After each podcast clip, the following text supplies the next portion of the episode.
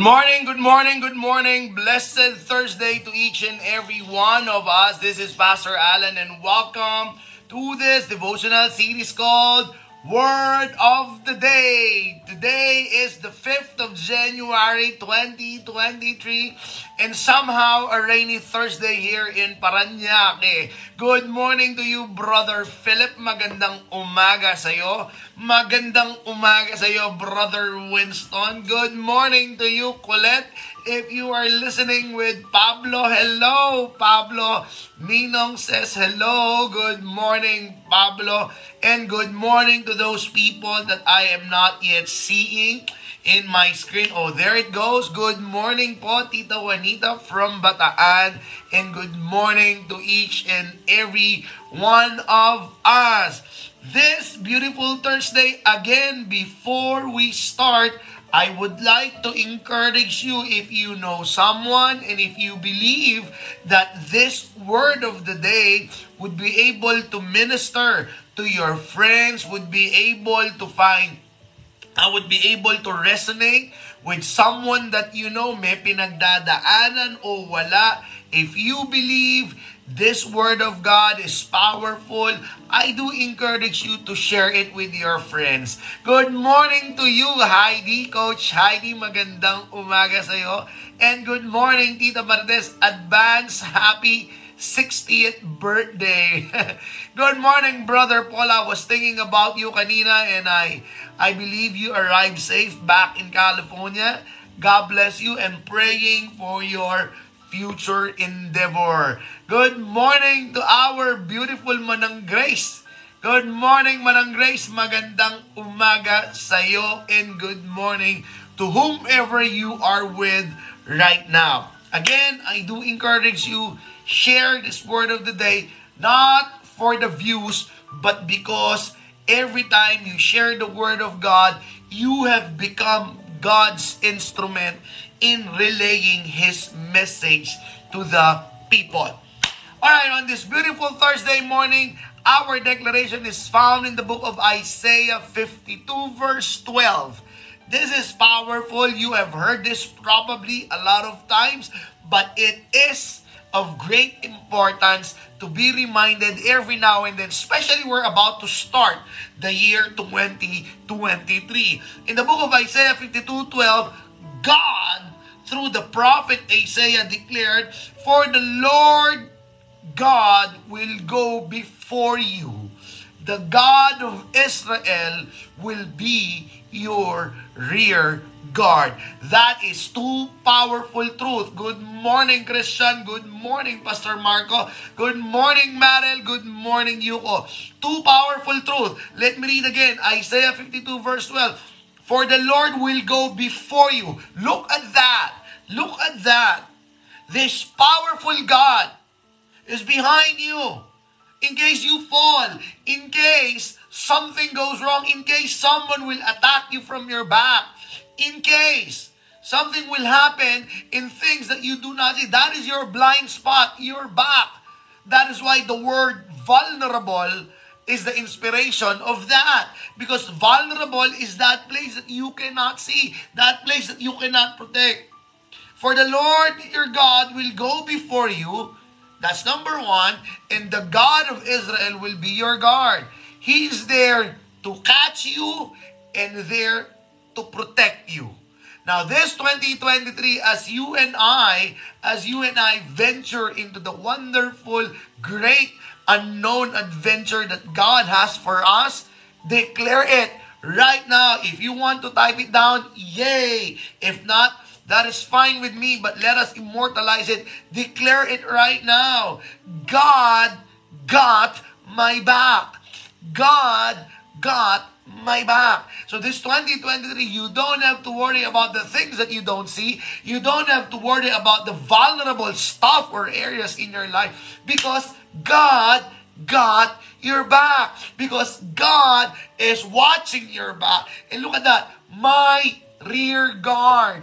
God is there to protect you and God is there to catch you. God is there to take care of what you do not see because God got you're back. Good morning, Inay Josa. Good morning, Elsa. Good morning, Pastor Benjamin. So you who are listening right now, declare it, whatever it is that you are doing, God got my back.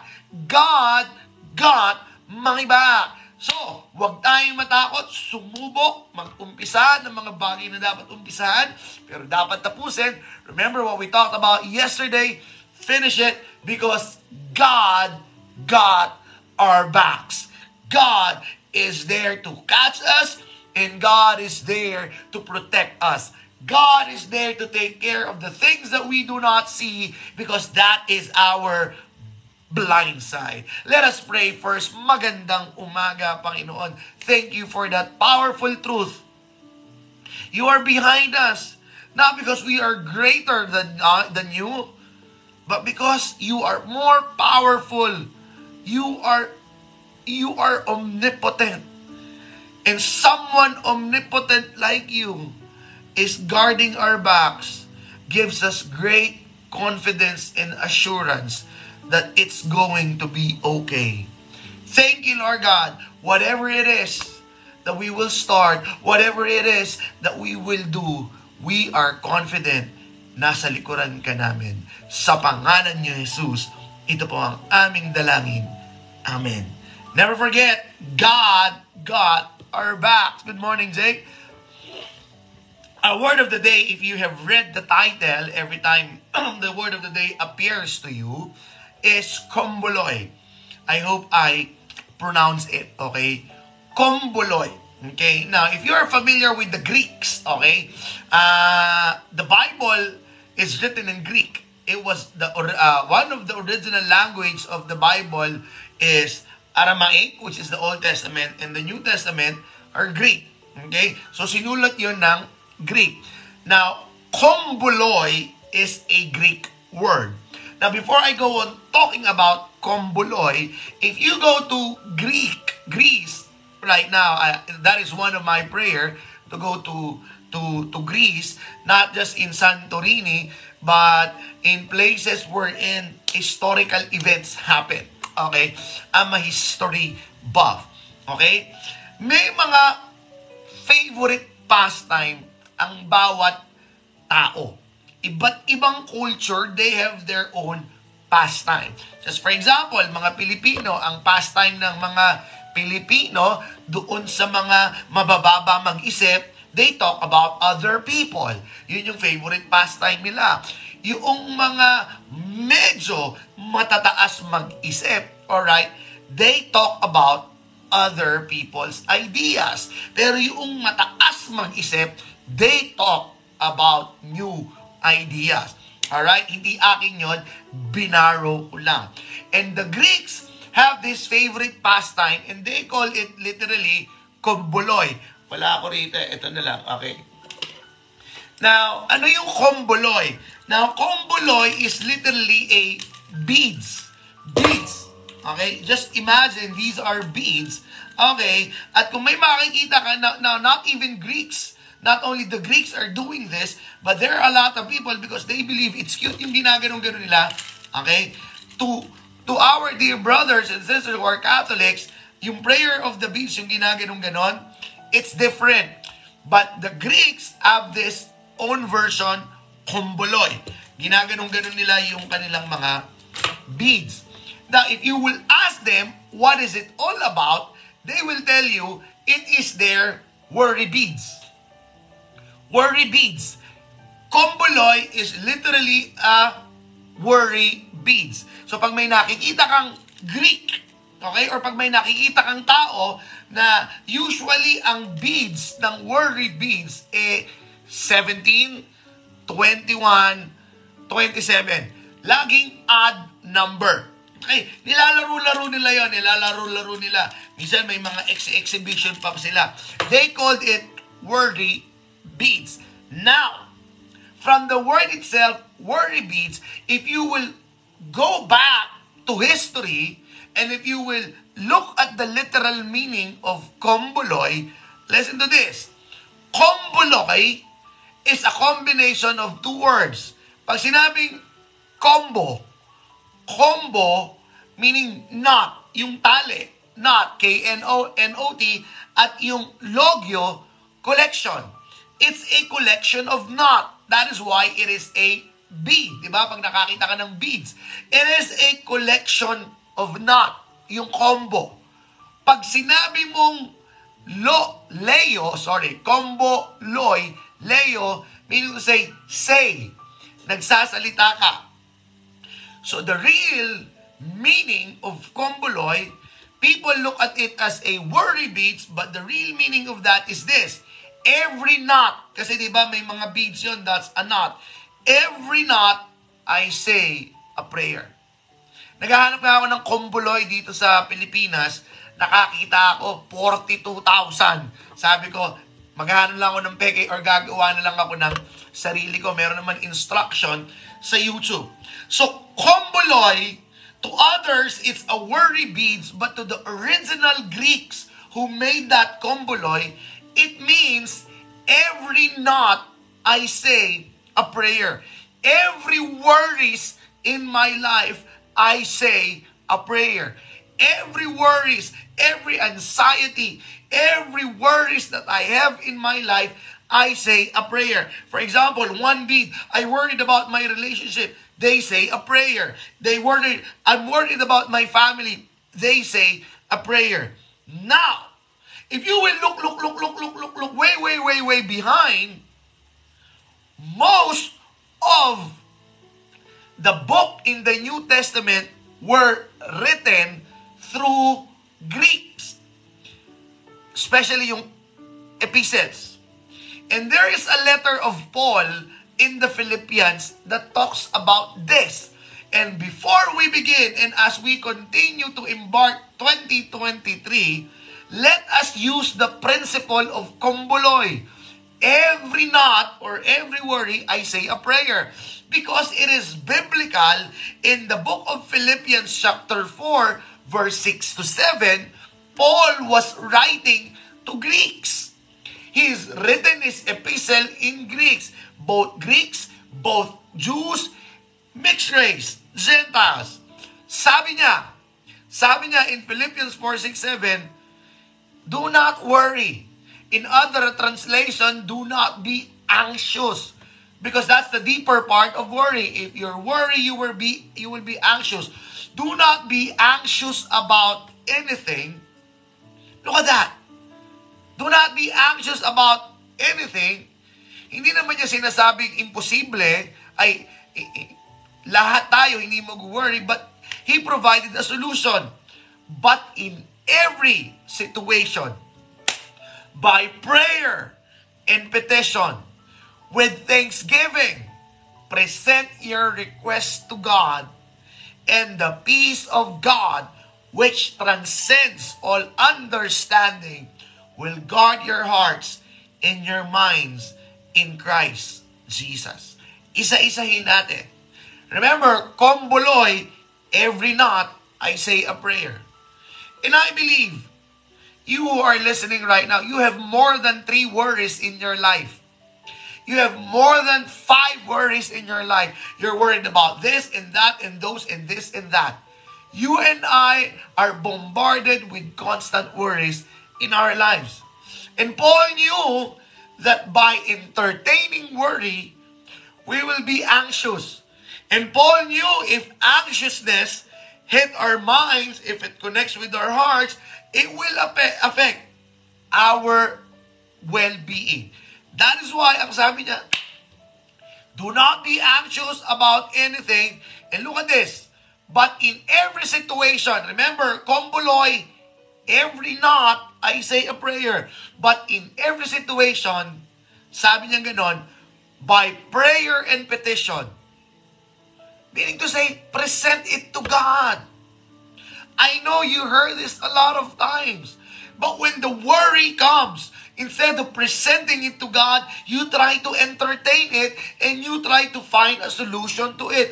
You have got 25 ways on how to address the worry, but the worry is still there. Come on. Every time you entertain the worry, you have 25 different scenarios how to address it, but the worry is still there. And Paul knows about that. So instead of doing that, present it to God. So this 2023, in case worry will come, every night I say a prayer, every worry I say a prayer. You're worried about your family, Lord, I present to you the worry, this worry to you. Remember, right now, lahat mataas. Lahat ng kwentuhan, matataas, mataas ang bilihin, mataas ang kuryente, mataas ang gasolina. Lahat mahal. And yes, we are not naive to declare, to, to, to, to consider that it's really difficult. But every time, every time we entertain those, that's all right. And then we utter a prayer. Lord, I'm worried about this inflation rate. I'm worried about the different prices going up. Sabi ni Paul, do not be anxious, rather present it by prayer and petition. Yun yung sabi ni Lord, ni Paul. How? Look at this. This is revolutionary. Sabi niya, let me read again. Do not be anxious about anything. Rather, in every situation, by prayer and petition. You pray about it. How are you going to pray about it? With thanksgiving. With thanksgiving. Now, take note of this. Bakit with thanksgiving? Why will I worry about these high prices? Why will I give thanks to God about these high prices? Why will I worry if this problem of mine in my family is really problematic? Bakit ka magpapasalamat?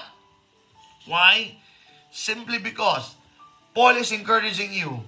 You should be grateful because you're about to see how God will address that worry of yours. Because remember our declaration a while ago? Our Lord our God will be behind us. He is the God of the rear. Now, use our logic.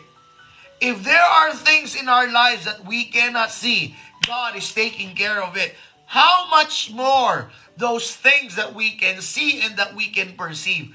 God will take care of that. The reason why Paul is telling, Uy, magpasalamat ka, yung mga idaalala mo sa buhay, if you present it to God, magpasalamat ka. Simply because God is about to show you how He will address that worry of yours.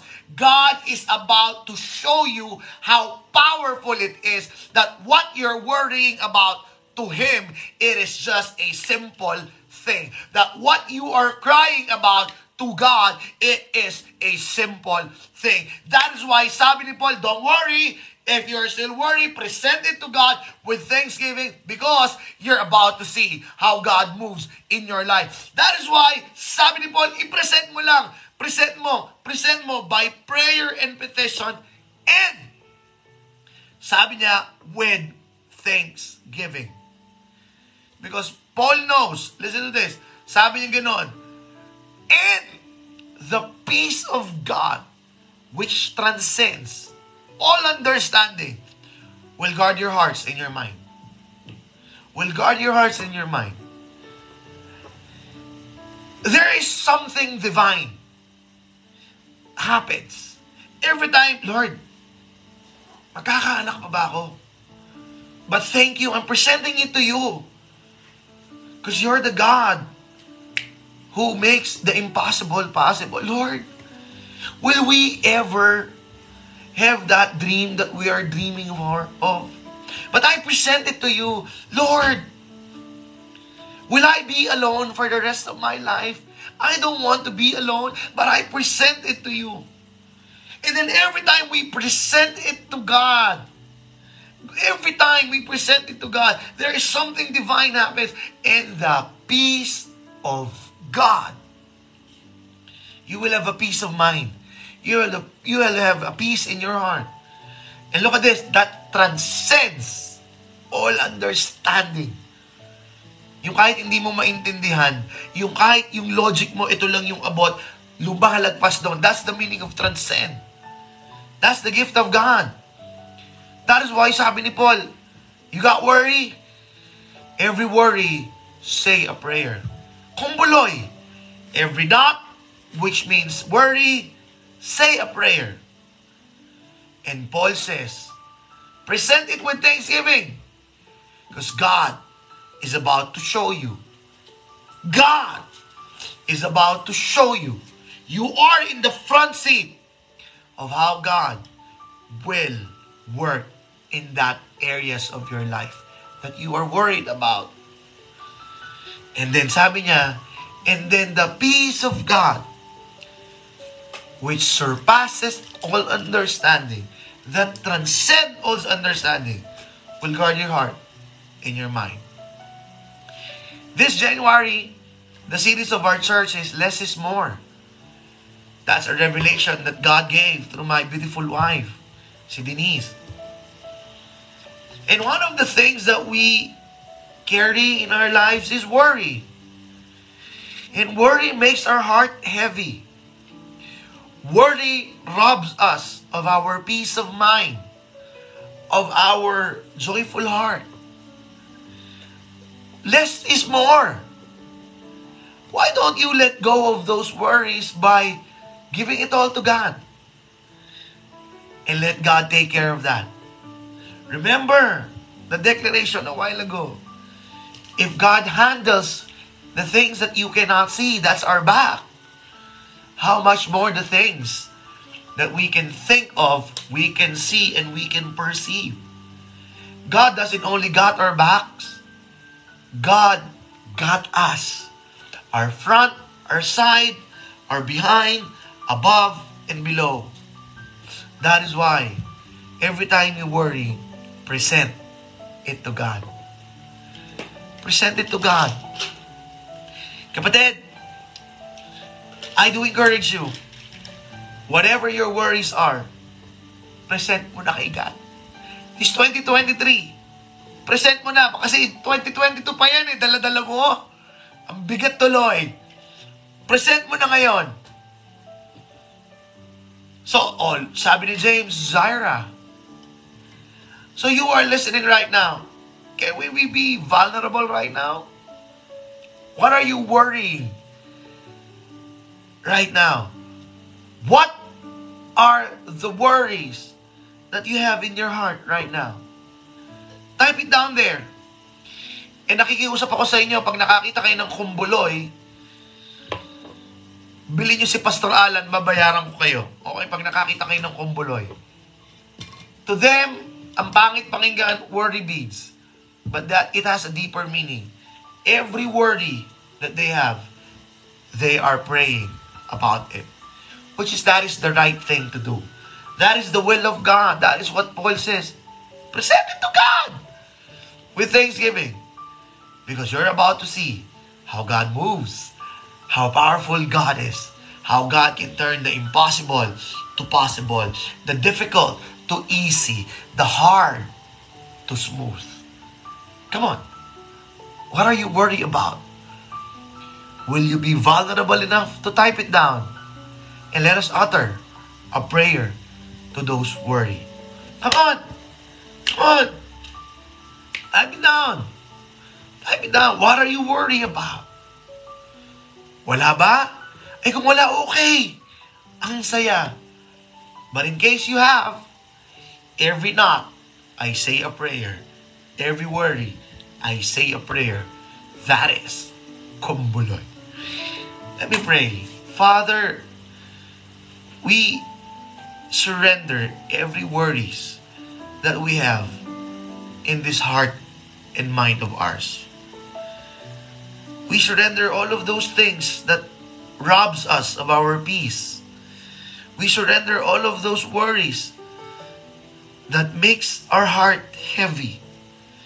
We don't want to go for 2023 na mabigat ang aming puso, magulo ang aming isipan.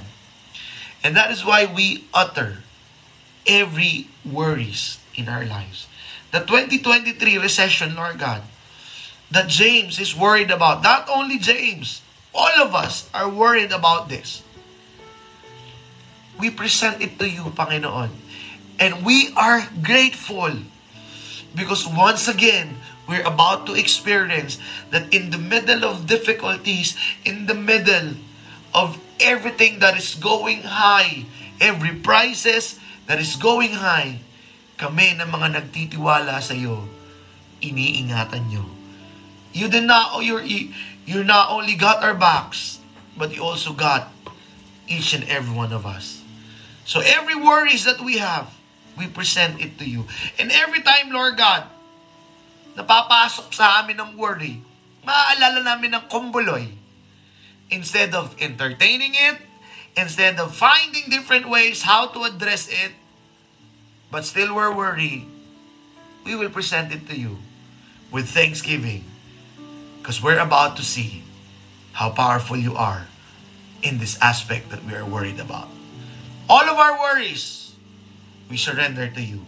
And we avail that promise in 1 Peter chapter 5, verse 7. Cast all your cares upon Him because we, He cares for you. We cast all of our cares to you. In Jesus' name, Amen. All right. God bless everyone. God bless you. See you tomorrow. Remember, Komboloy. Every wordy we utter a prayer.